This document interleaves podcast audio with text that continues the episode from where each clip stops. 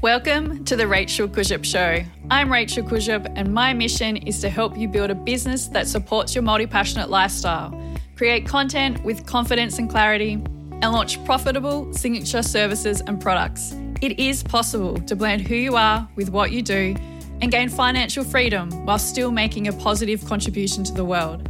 I've helped over 3,000 people across my workshops and programs become respected and successful leaders and creators in their community.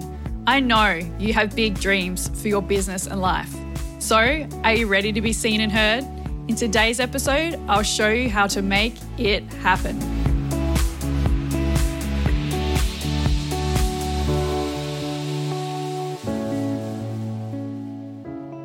Welcome to the Rachel Kurzyp Show. This is going to be part one of a two or three part series where I share words or phrases that I see every day in the online business space that are unethical, culturally inappropriate, or problematic in some way. I'll explain why they are problematic and what you can say instead. My hope is that by having open discussions like this about language that we can create more inclusive, accessible and safe spaces online. If you have a word that you'd like me to cover in part two or three of this series, send me a DM on Instagram. My handle is Rachel underscore Kurzyp.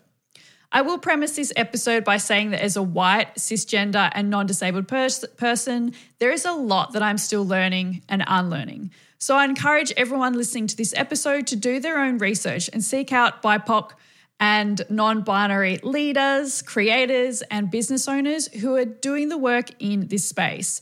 I will share details of people who I've been learning from in the show notes. Okay, let's dive in. The first word you should remove from your copy is for my white listeners Queen.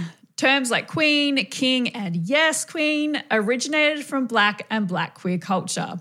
Now, many white female business owners are using this word to address their predominantly white community. Why is this wrong?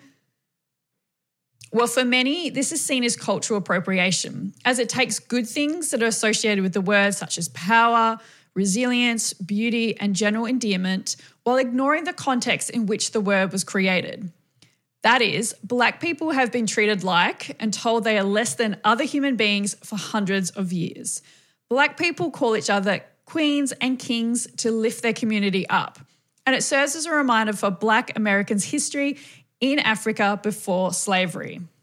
So I would encourage you to do your own research into the definition, how the word, word is used by Black people, and its origin, so that you can be informed, because Queen isn't the only word white people have appropriated. The second word you should remove from your copy is no brainer. This phrase is used all the time, and while it may look harmless, it's actually rooted in bro marketing culture and unethical marketing tactics. People use the phrase as a way of saying that their offer, opportunity, or product is so great and aligned with what their audience needs that they should act instantly. Encouraging our audience to make a purchase without consideration is unethical. It doesn't matter if it's a $27 product or a $10,000 coaching program. We should want our dream clients to take the time to decide if the investment is right for them. Low course completion rates, unwatched masterclasses, and low cost products that are never actually downloaded are symptoms of a bro marketing culture that promotes false scarcity and instant gratification. So instead of using the phrase no brainer alongside a countdown timer and calling it a day, take the time to share why you created the offer, how it supports your dream clients, and the results they can expect if they buy. That way, they can make an informed and empowered decision. If you truly care about supporting your clients, giving them all the information is kind of a no brainer, right? The third word that you should remove from your copy is empires. Build your empire. How many times we heard that phrase in the online business world? This is why you shouldn't use it. The definition of empire is a number of individual nations that are all controlled by the government or a ruler of one particular country. So many countries around the world were invaded and colonized. For example, the British Empire colonized India, Singapore, USA, and Australia, to name a few. And in doing so, killed and displaced First Nations and Indigenous communities and took many as slaves. These people are still fighting for their rights and land to this day. So, for many people around the world, The word empire holds a very different meaning from the six figure salary definition in the business world. Instead of using empire as a catch all, use specific language that describes the type of business or lifestyle that your clients wish to have.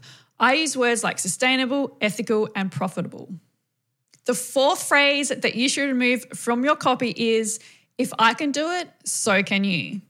Like no brainer, this phrase seems harmless, but in actual fact, it is ignoring the diversity of our clients and their experiences and assumes everyone has been afforded the same privileges in life, which we know is just not the case.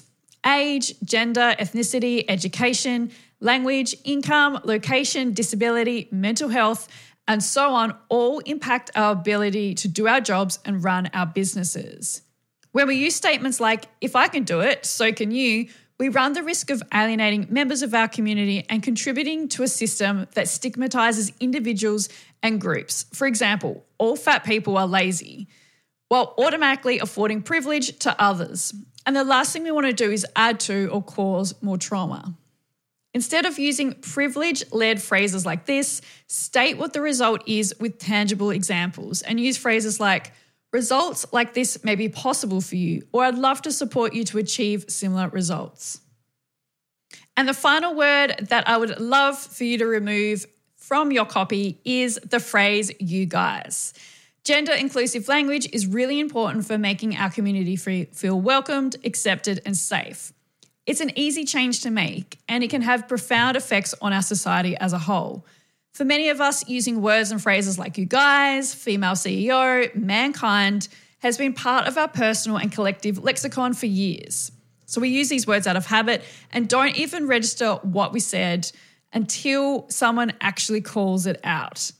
It takes time to break a habit. So if you say words like this, correct yourself and keep speaking and make a note of the gender specific words you use on the regular so you can remove them in the editing process. Replace them with gender inclusive words like everyone, team, CEO, spokesperson, and humankind across all of your communication. If you're using any of these words or phrases, you don't have to make a formal public apology or edit all of your Instagram posts from the past 12 months. Instead, put aside time to do our content, sales, and branding audit to ensure what you're sharing with your community is inclusive and the way in which you're sharing it is ethical. Remember, we're all learning and unlearning, so don't be hard on yourself or others. Now that you know, you can support your clients and community to make changes to their copy too. Ethical and sales marketing is one of the reasons why my clients choose to work with me. If you want support to create a human first business, then I'd love to speak with you. I have a few one on one coaching spots left in 2021. Use the link in the show notes to book a discovery call so we can chat through the ways I can support you to build a sustainable and profitable business. Thanks so much for tuning into today's episode. If you found what I've shared valuable, please leave a review and hit the subscribe button so you don't miss when a new episode drops every Wednesday.